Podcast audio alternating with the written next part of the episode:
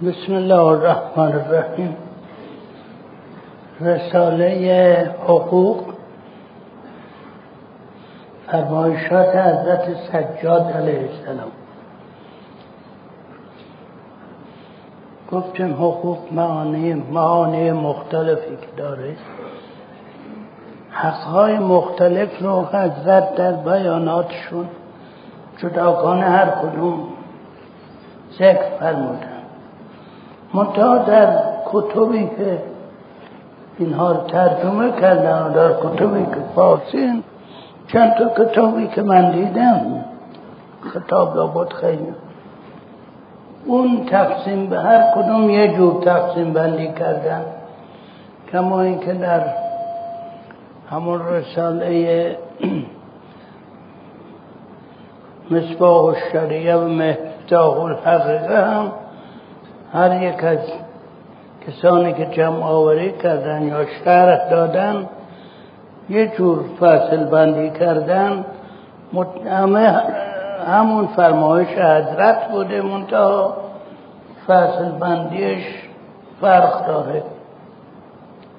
این است که از یک کتاب انسان اگر شروع کنه به خوندن به همون ادامه بده برای اینکه به همه مثال ها برسه. ما حق نماز رو حق و سلات رو فرمودن گفتیم. بعد حق الحج مانده. البته حقوق دیگه هم هست برای همه عبادات. حق الصوم فرمودن حق روزه. حتی حق صدقه که صدقه می‌دید چجور باشه؟ حقش اینه که چجور باشه. در مورد حق الحج حق حج فرمودن. حج لغتا یعنی قبل از این که این احکام حج به این صورت از طرف شارع مقرر بشه و حج رو به عنوان یکی از عبادات و واجبات تحت شرایط خودش قرار بدن. لغتا حج یعنی آهنگ جایی کردن. و حتی در قرآن هم اول بار که خب به کار برده شده اگه بخوان ترجمه کنن همینجور باید ترجمه کنن. که میفرماد ولله علی الناس حج البیت من استطاع الیه سبیلا اونا که استطاعت این راه رو دارند قصد بیت بکنن. حج البیت من یعنی قصد آهن بعدا به این صورت لغت در لغتش هم علم شد برای این عبادت به این صورت. حج از زمان حضرت ابراهیم و حتی بعضی ها میگن زمان حضرت آدم مقرر شد. یعنی اول زمینی که خداوند به آدم و حوا اشاره کرد همین زمین محل مکه بود. که البته هر کدوم آدم و حوا اونجوره که میگن در یه جایی آمدن از بهشت جایشون متفاوت بود گشتن همه پیدا کردن تا بالاخره در عرفات هم دیدن. این مشهوره حالا قرآن این ذکر کرده و نه تاریخ دیگر بریم مشهوره. برجت اینجا خداوند به ابراهیم فرمود که زن و بچه تو یعنی هاجر و اسماعیل کودک کوچکی رو بردار ببر در اون بیابانی که الان بیابانه دیگه اون ایام که معلوم یک کبیر بسیار طولانی خشک در اونجا بگذار. ابراهیم علیه السلام اصلا نداره که بگه خدایا یه جای دیگه بگو جای دیگه خدا آباد باشه. هر چه فرمودن همینجوری کرد. اصلا هیچ صحبتی پا شد و فرزند و همسرش را آورد در اینجا. همسرش هم خب فرزند که کوچک بود. همسرش هم نه تنها تمرد نکرد بلکه حتی نپرسید ما رو کجا می‌بری اینجا کجاست ما رو گذاشتی. چون اطمینان داشت به اینکه ابراهیم علیه السلام امر خدا را اطاعت می‌کنه. و یقین داشت که امر خدا به مسلحت همه بندگانش رفت اونجا که خب داستانشو میده طبق آیه قرآن هست که حضرت ابراهیم فقط دعا کرد برای زن و بچهش که آورد در این مکه فعلی در این حج گذاشت. حضرت ابراهیم عرض کرد ربنا انی اسکنت من ذریتی. به واد غیر زی زرع عند بیتک المحرمه ربنا لیقیم الصلاة واجعل افئدة من الناس تهدی الیهم وارزقهم من الثمرات لعلهم تشکرون. عرض می‌کند خدایا زن و بچم و ذریم و آوردم. در یه بیابان لم یزرع. نزد پهلوی خانه تو. گذاشتم. خدایا دلم می‌خواد یعنی می‌خوام از تو که اینها نماز خون بار بیان. خدایا دلهای مردم رو متمایل کن به اینها. علاقمند بشن مردم. انشاءالله که این فرزندان اینا شکرگزار تو باشد در تمام این دعا جز به اصطلاح اظهار عجز و بندگی چی دیدیم یکی نشون داده میشه که اینجا خانه خدا بود ولو بیابون بود. اولین خانه بود که حتی بعضی ها میگن قبلا هم یه آثار از خانه در اینجا بوده.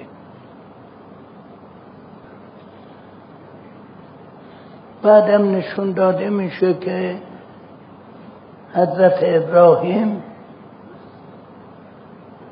به اینها به اصطلاح نه تنها بزن فرزندش که علاقه داشت ولی اونها رو به خدا سپرد. می‌دونست بهتر از او خداوند نگهداری می‌کنه.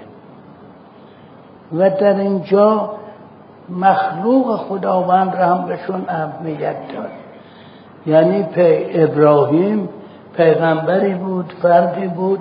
می‌دونست هیچ کاری جز امر الهی نمیشه. وقتی از خدا خواست قاعدتا کافی بود. ولی گفت مردم را هم متوجه اینها کن. یعنی این توجه داشت و شاید به ما هم این توجه داد که هر کاری وسیله می‌خواد. می‌خواد که دلها متوجه اونها باشه. بعد اینها خوب ساختن. وقتی ساختن دیگه یه خانه مختصری ساختن و دور این تواف می‌کردن احترامشون خوب به این خانه یکی از این جهت بود که ابراهیم علیه السلام اینجا رو ساخت و ابراهیم گفت اینجا که خانه خدا عند بیت کل محرم خانه خدا. بعد هم در اینجا در این بیابان خشک که یک قطره آب نیست چاه زمزم ایجاد شد. این یه توجه الهی رو به اینجا نشون می‌داد. به این جهت حج متداول شد از زمان حضرت ابراهیم. و خب بعد ادهی جرهم چی بود آمدند و آمدن وقتی. این زن و کودک رو دیدن آمدن تعجب کردن وقتی فهمیدن اینا خانواده حضرت ابراهیمن محبت کردن اصلا آدم جای دیگری بودن ولی اونجا اتراق کردن موندن و اینجا شهر شد. که معلوم میشه دعای حضرت ابراهیم رو خداوند قبول کرد. تهوی الیهم منتها حجی که می‌کردن بنا به قرآن بنا به آیه قرآن این بود که مثل حلولو که ما میگیم سد می‌زدن مستطیعتن و مکان و بعد هم لباسی که در اونجا پوشیده بودن دیگه سایر اوقات نمی پوشیدن اصلا نباید بپوشن و بنابراین خیلی ها لخت لخت لخت می آمدن به حج که خداوند ای رو کرد. مقرراتی برای حج آفریدن و حج همون ایام اسلام متداول بین همه اعراب بود. متا اسلام آمد مقررات خاصی برای این حج مقرر کرد. و حتی خود مسلمین هم که از دوران قبل بودن همشون و این رسم رو می‌دونستن که رسم حج هست تواف خانه هست. بعد می‌دادن اینهایی که زمان قبل از اسلام وقتی میان به حج و به تواف سعی صفا و مروه می‌کنن. صفا و مروه دو تا تپه دو تا کوه سنگیه. در فاصله تا 500 متر تقریبا. از هم و دیدن سعی صفا و مروه می‌کنن. اما اسلام در موقع قرار گفتن حج دستور حج سعی صفا و مروه رو اول نگفته بودن. مسلمین اختلاف بینشون شد دور بودن از پیغمبر که آیا سعی صفا و مروه بکنن یا نکنن. می‌گفتن چون این یادگار دوران جاهلیت و بعد و پیغمبرم دستور نداده بکن از پیغمبر پرسیدن پیغمبر فرموده و لا جناح علیک چون یتب و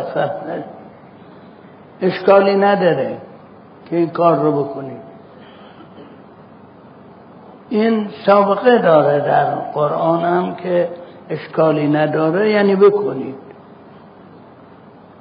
منظور از این عبارات این جریان فهمیده میشه که حج قبلا هم قبل از طلوع اسلام و استقرار اسلام در میان عرب رسم بود. منتها اسلام این منظم کرد و مبدعش رو هم فرمود. آیات قرآن میفرماد ان اول بیت وضع للناس للذی به بکت مبارکن اول خانه ای که برای مردم گذاشته شد خانه یعنی خانه الهی خانه مقدس. ولی خانه خوب همه داشت. اون خانه است که در مکه بود خانه مبارکی است. البته یهود اینو قبول به این صورت قبول ندارن و میگن اول خانه یعنی مسجدی در واقع که برای خدا ساخته شد. مسجدی است که زمینش رو حضرت داوود تهیه کرد ولی بعد حضرت سلیمان اینجا رو ساخت. همین مسجده که الان هست در بیت المقدس. ولی مسلمین میگن اول بیت وضع للناس للذی به بکت مبارکن. اول خانه اینجاست. خب حالا حق این حج البته چه داره در سایر حقوق و اینام که بینیم اینجا منظور از حق حج یعنی این که حج و حقش آن است که چجوری اجرا کنید. فرض کنید میگیم حق آن است که واقعا فلان کس این کار رو بکنه. یعنی صحیح اینه درست اینه. حالا حق حج هم یکی مثل همه عبادات و اون این است که با نیت قربتن الله باشه. یعنی نیتش این تجارت تنها نباشه. حالا میگیم تجارتش کار نداره. ولی نیتش این باشه که من امر خدا را اجرا می‌کنم. در انجام امر خدا در این مسیر اگر کارهای دیگری هم که منافات نداشت به وجود آمد اشکالی نداره. مثل زندگی معمولی که ما می‌کنیم نماز می‌خونیم عبادت می‌کنیم ولی همیشه باید بیاد خدا باشه. در تمام اعمالمون باید قصد این کنیم که قصد این داشته باشیم. اما نیت این نیست که به زبان گفته میشه فقط. بعضا اینقدر وسواس و چیز دارن که همونجور که گفتم من در سفر مکه حج تمتع با قافله نرفتم خودم جداگانه رفتم برای رمی جمرات و اینا. بعد قافله که می اومد من دید یکی و سلام علیک. گفت کجا میری؟ گفتم میرم رمی جمره. گفت نیت تو بلدی؟ گفتم اگه کسی نیتش بلد نباشه دیوانه است. برای چی از تهران پاشونیم آمدیم؟ این نیته. منتها لازم نیست به زبان بگیم که نیت می‌کنم. رمی جمره عقبه به نیت کنم ولی می‌دونه من جز امر خدا نیتی ندارم. این نیت. و این نیت در تمام عبادات باید باشه. چیز خاص حج یکی لباس احرامه. لباس احرام یعنی همون کفنی که ما در آخر با خودمون می‌بریم به قول بابا تاهر میگه به گورستان گذر کردم کم و بیش. بدیدم گور دولتمند و درویش. نه درویش به کفن در خاک خفته نه دولتمند برد یک کفن بیش. این لباسی است که در آخر لخت آمدیم و لخت هم میریم. این لباس یادآور چیده تا این لباس هم داریم به خصوص باید یادمون باشه این آخرین لباس است که این چیز داریم. این درها این برای احرام. و واقعا وقتی هم که نیت احرام می‌کنیم برای خدا بگیم چون خداوند فرموده است. نگیم هم به زبون هم نیاریم اشکال نداره ولی بدونیم چون خداوند فرموده است اینها رو بر خودمون حرام می‌کنیم. خداوند خودش همه نعمات داده. بعد میگه در این ایام این چند تا نعمت رو استفاده نکن. خودش صاحبشه خودش به ما اجازه داده استفاده از نعمات الهی. اینا رو گفته نکن باید انجام بدیم. با امتنان از خدا با اطاعت از خدا. بعد مسئله یکی از چیزهای احرام این است که حیوانی رو در اون چیز نکشیم. در اون حرم نکشیم در ایام احرام و همچنین در حرم یعنی با یک فاصله ای از خانه کعبه حرم حساب میشه نکشیم. حتی گیاهی را از زمین در نیاره برای چه؟ برای اینکه آن که جان بدهد اگر بکشد رواست اون خداوندی که جان داده به این حیوان و به این گیاه جان داده او فقط می‌تواند این رو بکشه. اگر هم ما قربانی می‌کنیم یا از حیوانات یا از گیاه استفاده می‌کنیم بنا به امر خود اوست. اگر امر کنه نکن باید نکنیم و بنابراین جان که در ما و حیوان و گیاه مشترک مورد احترام خداوند قرار گرفته در اینجا. که عادت کنیم بی خود نه حیوانی رو بکشیم نه گیاهی را از بین ببریم. که گفتم حضرت صالح علی شاه میفرمودن در سفر مکه سفر حج در لباس احرام بودیم روی شطور می‌رفتیم به سمت مکه. یک وری نوشته بود نشسته بودم من پشت به آفتاب. بعد دیدم مثل اینکه یه آتشی روی پام داره راه میره. زدم لباس بالا دیدم یک شپش. اون وقتا خیلی رعایت نمی‌کردن. داره راه میره. در دل گفتم خطاب به شپش که در این درگاه حالا که خداوند من و تو رو مثل هم قرار داده. به من اجازه نداده تو رو بکشم. خب پس از این آفتاب که من می‌خورم تو هم بخور. برگشتم از اون طرف شطور و لباس احرام زدم بالا که آفتاب بخوره. یه قدر که گذشت حرارت آفتاب ای رو کرد افتاد. منظور این برای حتی در دوران در اوایل شاید تمدنهای بشری در مذهب زردشت اصلا کشتن حیوانات جایز نیست. خیلی هم سخت دیدی شده. در اسلام هم راجع به شکار فرمودن شکار به عنوان تفریح جایز نیست. اگه کسی خب در بیابون گرسنش آهوی رو شکار می‌کنه می‌خوره ناچاره. ولی به این که شکارچی ها میرن به عنوان شکار به عنوان تفریح شکار می‌کنن این جایز نیست. بعد این ببینید به تمام در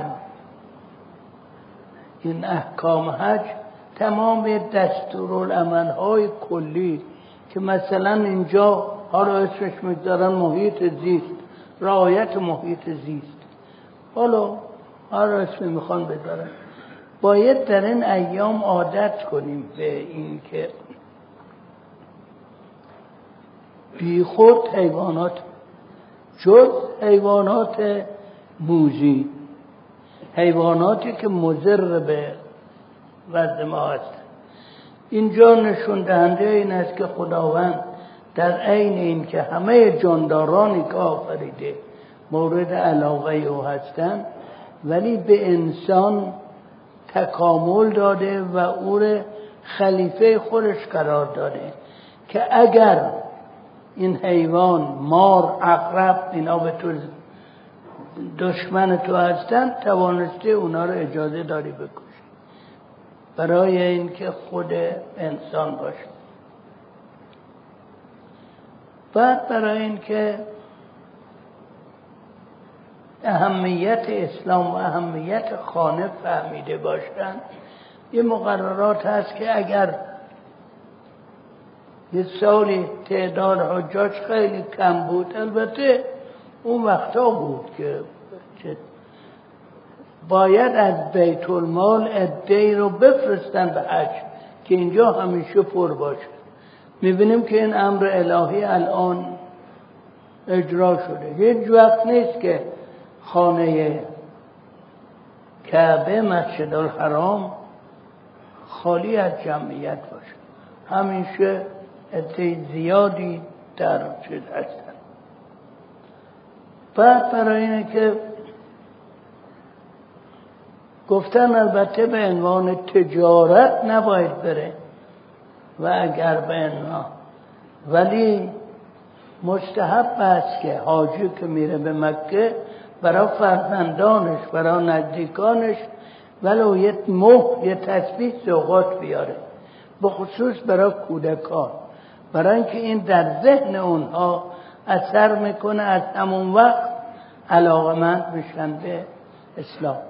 می‌بینیم که در تمام دستورات حج و در تمام اونچه به عنوان حق حج گفته شده رعایت مسلحت انسانی جوامع است.